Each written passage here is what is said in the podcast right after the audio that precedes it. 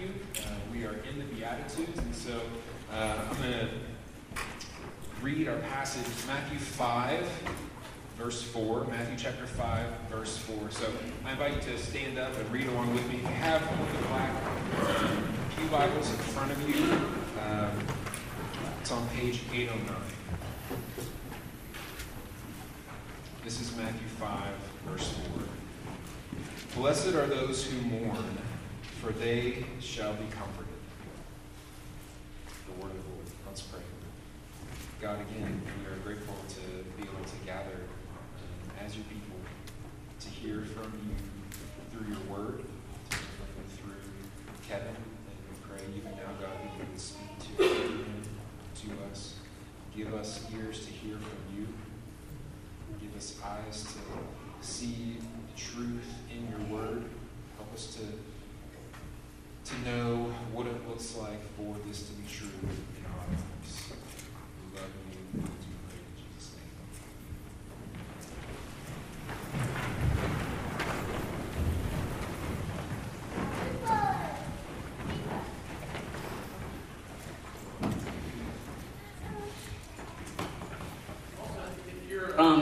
Joining us for one of the first few times, um, there's a connecting card right in front of you.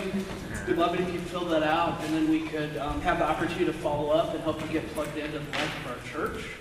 Um, one thing we're passionate about here in Caris is planting churches, and we have a team of three different couples that we've sent to Morganton, North Carolina, and we have one of those couples here today. The two will please stand up let us say hello. Yeah.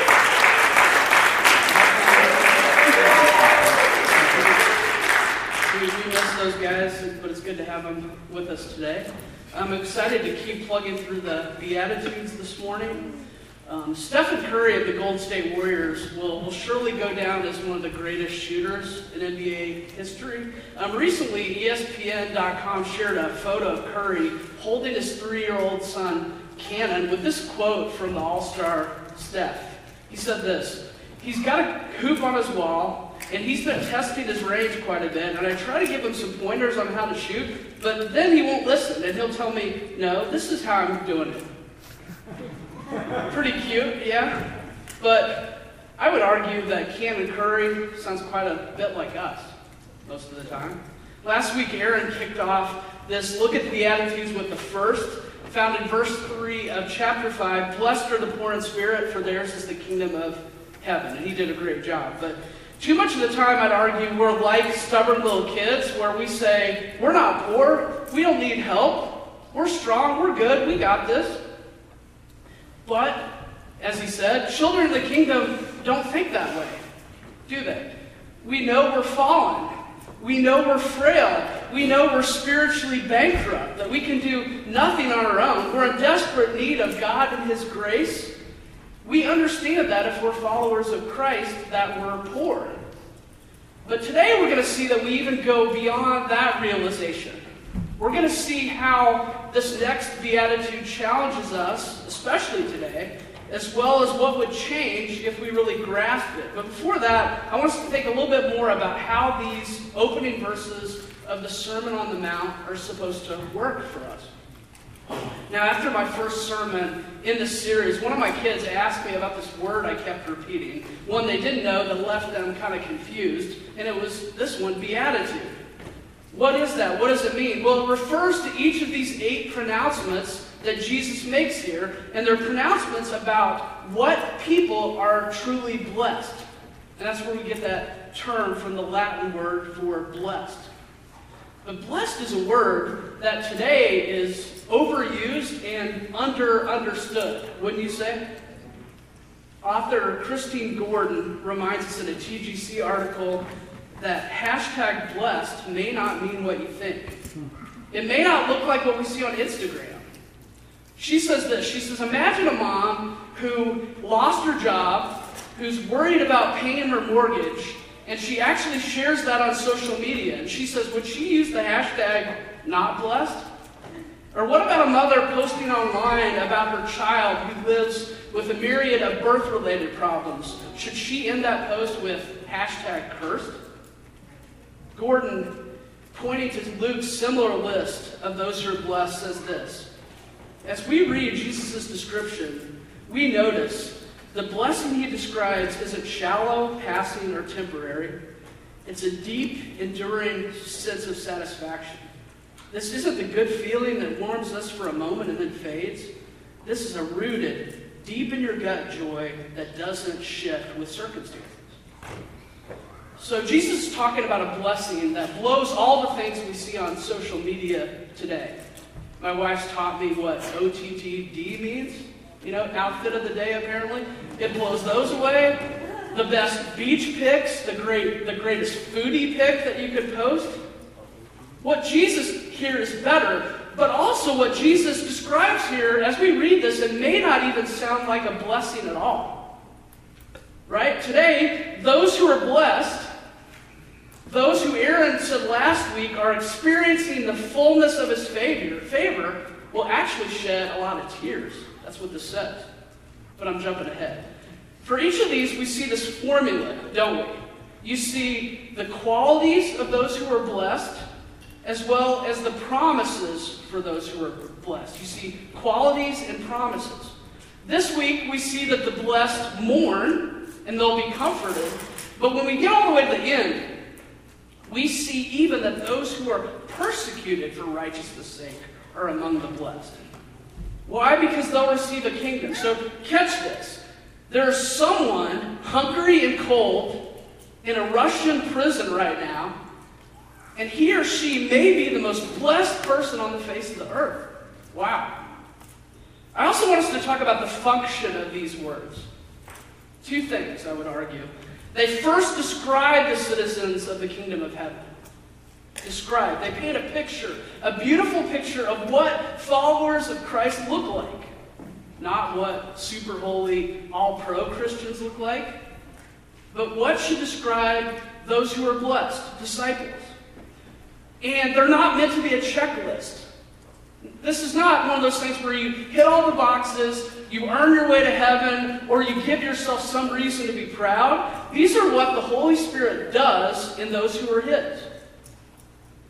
These words, second, drive us to the King of heaven, to the one who perfectly exhibits all of these characteristics, to the one who rescues us completely as we struggle to exhibit these and then works them in us. These Beatitudes actually drive us to the King for the first time throughout our lives.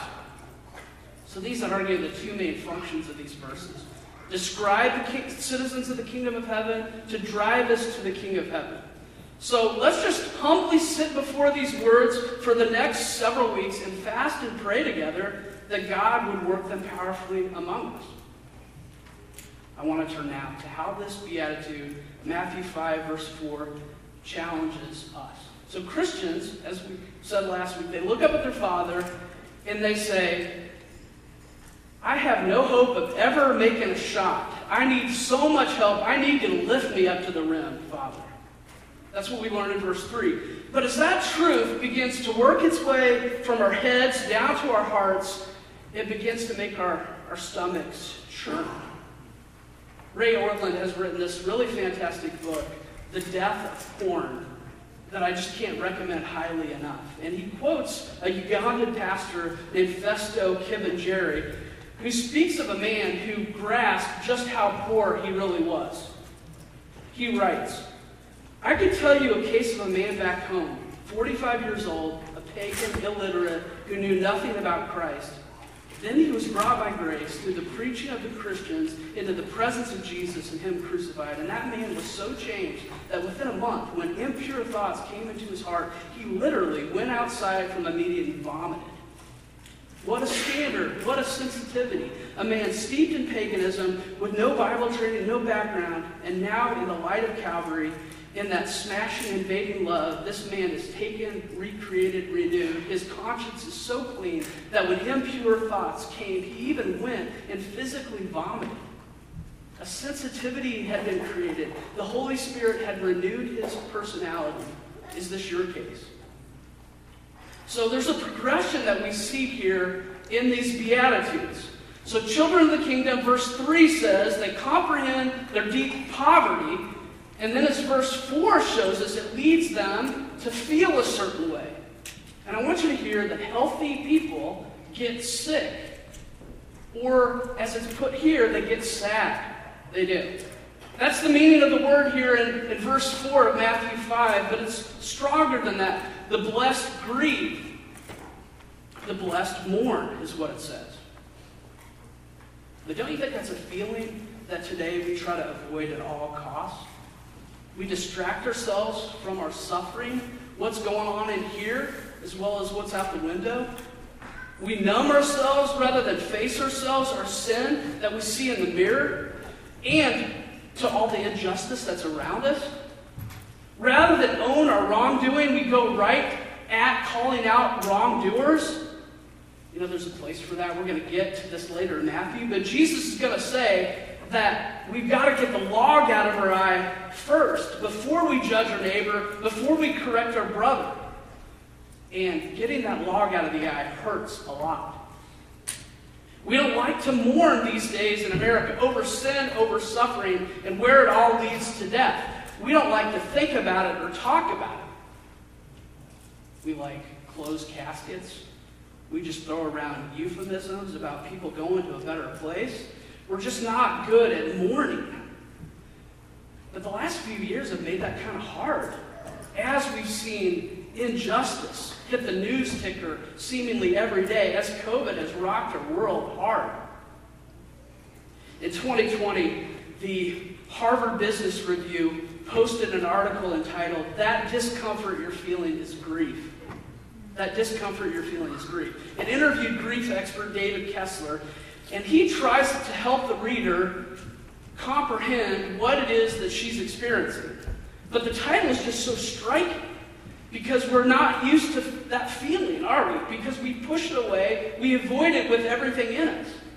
Grief, sadness, mourning, it's become more and more foreign to us. But Jesus is here. It's a characteristic of someone who's healthy, of someone who's blessed. Blessed are those who mourn. But before I get to that, here's what, what, where we can't take this. Christians aren't meant to walk around with long faces all the time, acting like we're Eeyore from Winnie the Pooh. No. We have the rest of the verse, right? But we also can't bounce around all the time like we're Tigger either in this fallen world because there's too much sadness. There's truly something wrong if we don't mourn. What kind of mourning are we talking about? First, sins inside of us. The sins in our lives as individuals. Those in thought, word, and deed. The things we do, the things we don't do. The things we feel. If we're going to learn anything in the Sermon on the Mount, it's that the real problem is in the heart. That's where sin comes from. If we're disciples of Christ, we mourn over our sin. We don't minimize it, justify it, shift it, deny it. We own it, we grieve it. The Holy Spirit grieves over our sins. Ephesians 4:30 tells us. And it follows if we don't grieve, he grieves all the more, right? Christians fall on their knees like Isaiah before God's holiness and cry out, Woe is me.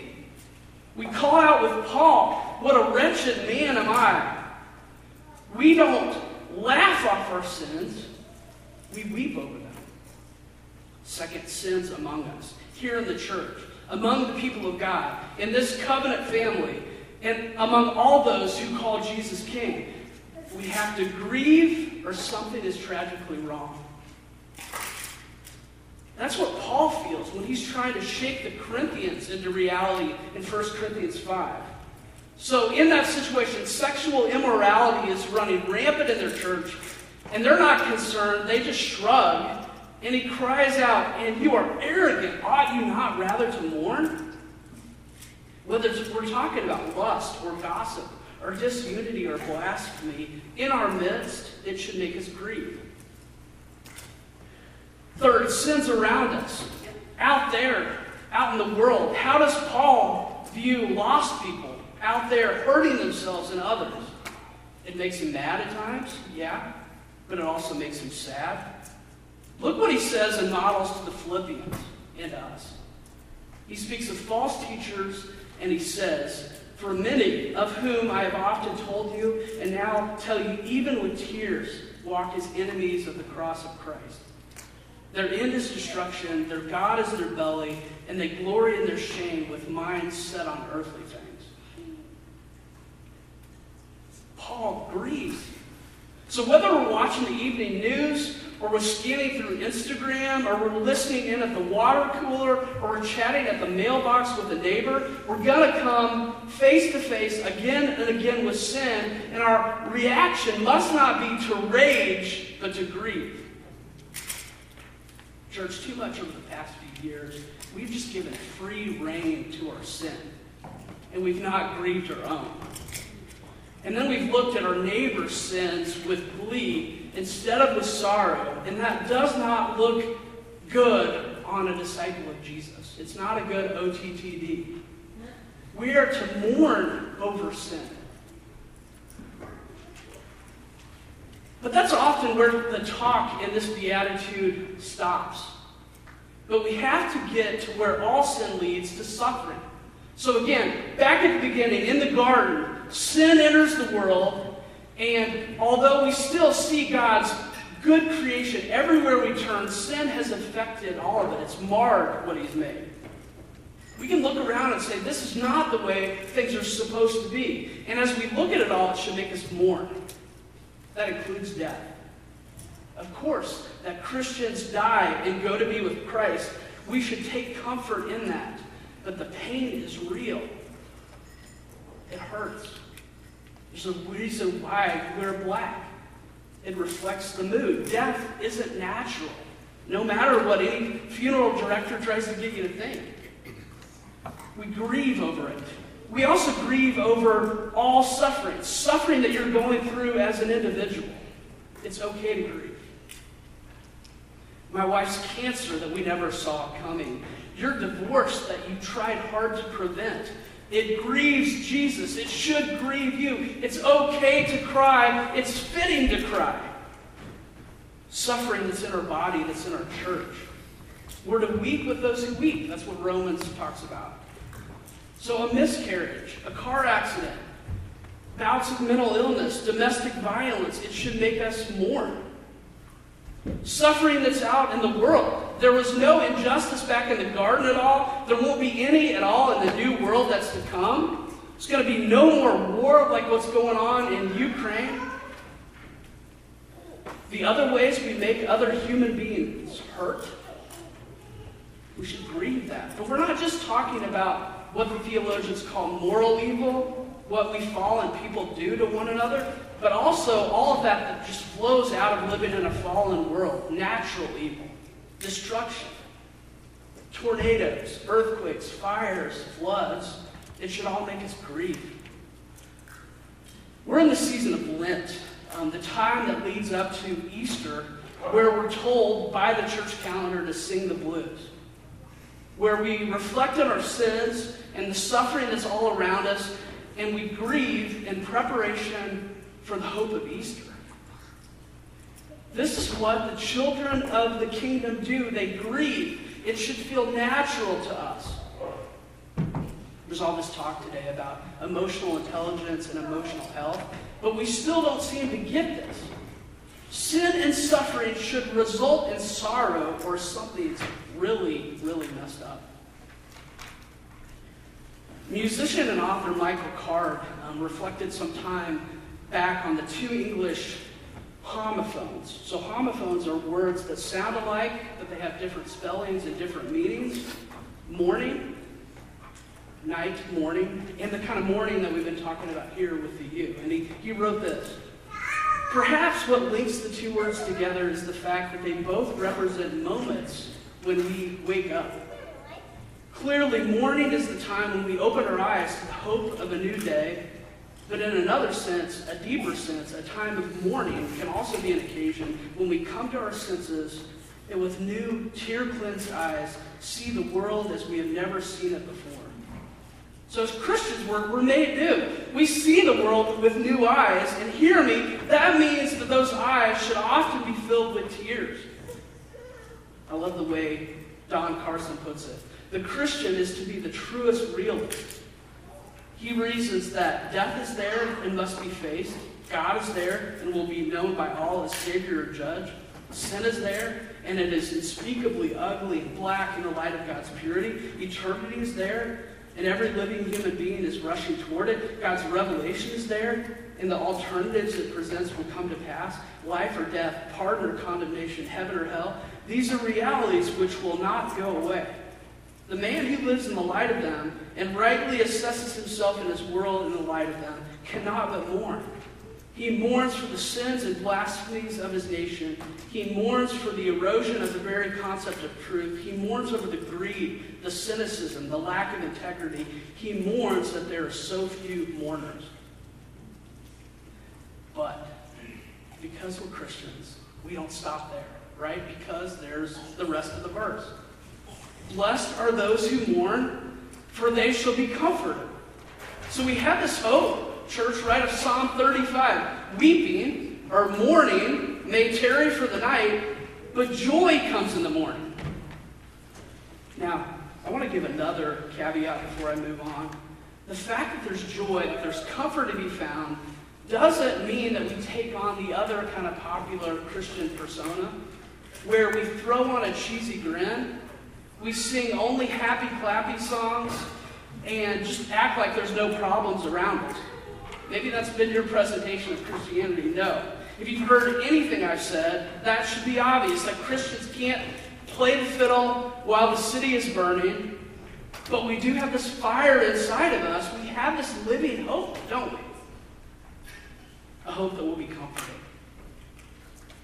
in both sin and suffering we have this hope of salvation for sin, comfort, forgiveness. For you, for me, we take our sins to Jesus and we experience forgiveness that's only found in Him. Where His perfect life is given to us and we are pronounced righteous in His sight. His sacrificial death is given to us as well, and we can be forgiven of sins past, present, and future. Where we run to Jesus like the prodigal son, away from the pigs, away from the slime, into our Father's arms, and there we experience His welcome, we experience His comfort. We also experience comfort in our suffering, do we not? In our pain. We have the Holy Spirit, the Bible says, living inside us. The presence of Jesus who will never forsake us. Not just in our sin, but in the effects of living in this fallen world. As we battle illness, addiction, abandonment, depression, whatever we go through, comfort is promised to us. Not though to those who dull or deny their pain, but to those who face it. And they will see his face right there in it with them, and that gives us real deep hope.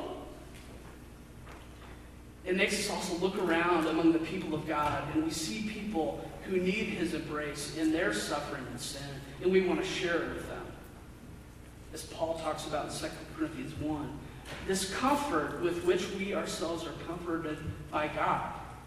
We give that to others. We want to tell them about it. We want to show it to them, our brothers and sisters. And we seek to be Jesus' hands and feet to them.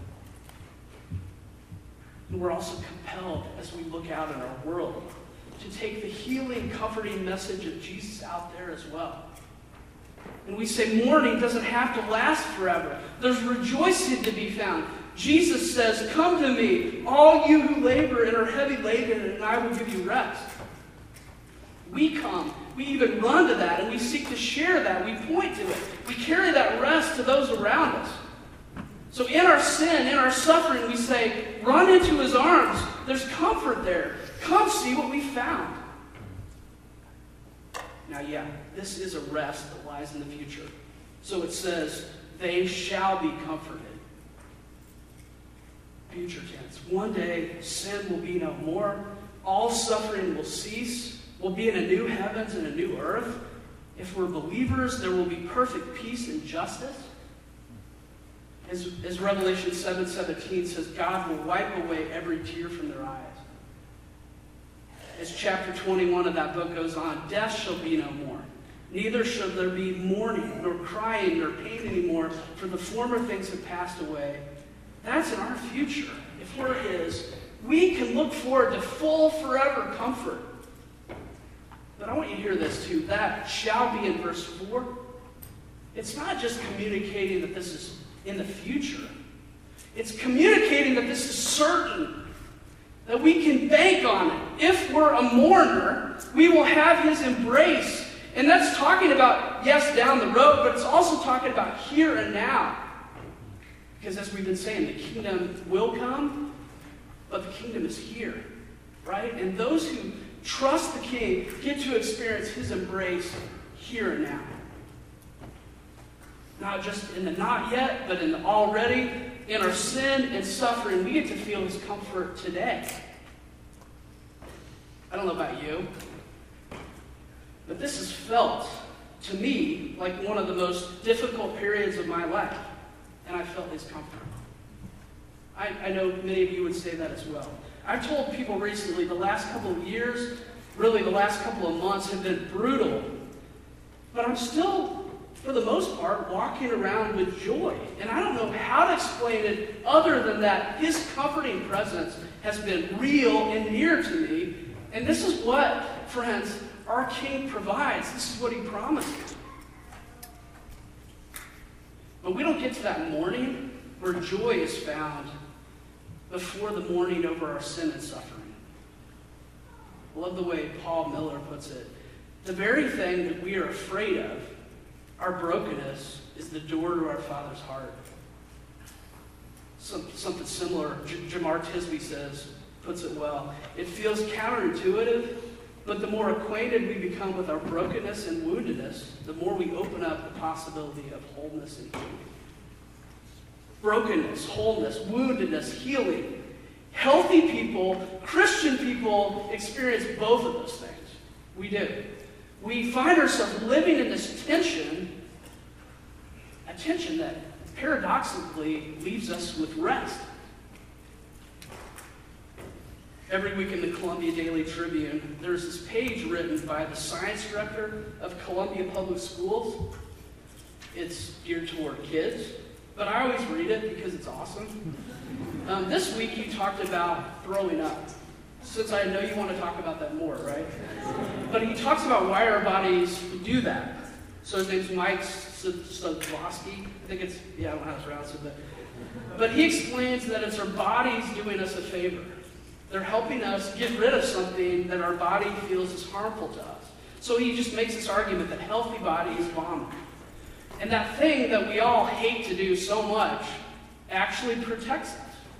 It's God's gift to us. And then he says, and I thought this was really interesting, he says, only rodents, he says, lack the ability to throw up. And he says that's why rat poisons are so effective. If sin makes us sick, if it makes us weep, it means we're not dead and we're not heading that way. It means we're alive. It means we're healthy. It means we can feel, and then, yeah, we're not rats, right? That's a good thing to, to cry, to cry and not just smile all the time. But the kindness of Jesus fills us up, it does, and gives us joy.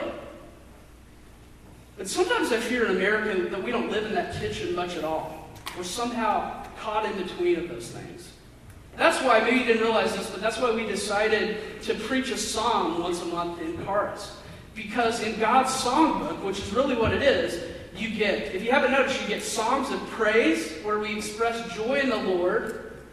And then you also have songs of lament where we express sorrow over sin and suffering. And we just ask God, help us trust that. That psalm that we read earlier was a good example of that. But I think in America we tend to struggle with both types of those songs. I don't know if you realize this, but uh, one thing that we can learn from the the historic African American church is the ability to sing both of those things and to sing them deeply from the heart. So the black church has a long history of spirituals calling for freedom from suffering. It's where we ended up getting the blues from, which I think are awesome. But they also give us this treasure trove of jubilant gospel songs of praise. Now, hear me, it's in the place of ease of privilege, of earthly comfort, where we can't comprehend lament, But we also, because we're so in love with the world, that we also can't fully experience His joy. God wants us to feel, again, that tension, that both of those things that ultimately lead to rest. I like the way Henri Nouwen once put it. He said, We tend to stay away from mourning and dancing, too afraid to cry, too shy to dance. We become narrow minded complainers, avoiding pain and also true human joy. While we live in a world subject to the evil one, we belong to God. Let us mourn and let us dance. As I said earlier, COVID has been an equalizer. It's brought suffering to nearly every door. It's pulled sin out of each of our hearts. It's hit us with grief, again, an emotion that we've avoided, and, and we're kind of caught off guard, I think, by at times. But with it, it's brought this opportunity to run to our Father and experience His comfort. David Gibson writes Death invites you to be a person of death. Only someone who knows how to weep will really know what it means to laugh. So I say, cars, let's embrace both. And as we do, find Jesus there. I want to end by going back to what I said was the function of these Beatitudes and apply it specifically to this verse. Again, it describes citizens of the kingdom, it drives us to the king. It describes citizens of the kingdom of heaven. So it paints a picture of this countercultural community that Jesus is calling to himself. If these words are true, in verse 4, what should we look like? I want to give you four things here, really quick. We should be characterized by humility, first of all. Humility. We know we're poor, and that makes us sad. We have no need to defend ourselves. We're even worse than they think. We have nothing to prove. We know we're in over our heads. We know that's true. Second, we should be known for compassion. We need God's grace desperately, so we're gracious with others. We know our hurts, so we want to relieve the hurts of others as well. Third, we should be known for justice, right? If we know that comfort is coming and is broken in today, we should be dispensers of that healing and dis- defenders of the hurting. We want his kingdom to come on earth as it is in heaven. That's how we pray. Fourth, we should be characterized by hope. We know this world is broken, but a new one is to come. Therefore, we will not despair, and we can't be fully broken ourselves. We point others to his kingdom, and then we rest in his arms. We have been blessed so much by him with this opportunity to bless those around us. Hope. I love this quote from Yale philosopher Nicholas Wolterstorff. He says, Who then are the mourners? Who then are the mourners? Those who have caught a glimpse of God's new day, who ache with all their being for that day's coming, and who break into tears when confronted with its absence. The mourners are aching visionaries. That's good. This verse also drives us to the King of Heaven, Jesus grieves. Did you know that? Well, I think most of you probably do because what's the Bible's shortest verse? Jesus wept, right? When did Jesus weep? We often don't talk about that. Well, when his friend Lazarus died, right? And think about this Jesus knew that he was about ready to raise him from the dead. So Jesus isn't crying without hope there. He's crying because that isn't the way things are supposed to be. When else do we see Jesus grieve? Well, we're going to see it at the end of Matthew when he looks over Jerusalem and he laments her sin. Luke says that he weeps. Jesus there is, is soon to die to bring forgiveness, but he still grieves. He grieves that sin still remains. He grieves that so many would reject his salvation. Jesus weeps for those who die and for the sin that brings it about. Jesus is the man of sorrows who's acquainted with grief, Isaiah says. He's the one who knows our pain. He does. He knows it deeply. And he's also provided a way out of it through his rescue. And he brings us through it to comfort. To comfort. Well, we can't finish this, this message without looking at the passage that Christ's words point back to Isaiah 61. The Spirit of the Lord God is upon me, because the Lord has anointed me to bring good news to the poor. He has sent me to bind up the brokenhearted, to proclaim liberty to the captives, and the opening of the prison to those who are bound, to proclaim the year of the Lord's favor and the day of vengeance of our God, to comfort all who mourn, to grant to those who mourn in Zion, to give them a beautiful headdress instead of ashes, the oil of gladness instead of mourning, the garment of praise instead of a faint spirit, that they may be called oaks of righteousness, the planting of the Lord, that he may be glorified. Now, elsewhere in Luke, Jesus walks into the synagogue, he pulls out a scroll, he reads this, and he says, Hey, what I'm reading right here, this is fulfilled right here, right now, in my coming. Let's let this beatitude drive us to our King, to the one who knows what it means to mourn, and who offers us deep and lasting comfort in it. Here's the main thing I want you to hear today how I kind of summarize this. Those heartbroken over suffering and sin experience the fullness of his favor because they have hope and promise of the consoling embrace of God. That's what I argue Matthew 5 4 says. Lent is here. Lamenting is healthy. But it gives way to rejoicing. Easter is coming, right? Those who mourn will be comforted. Let's pray, Cars. Father, um, I love that word, that, that term, aching visionaries.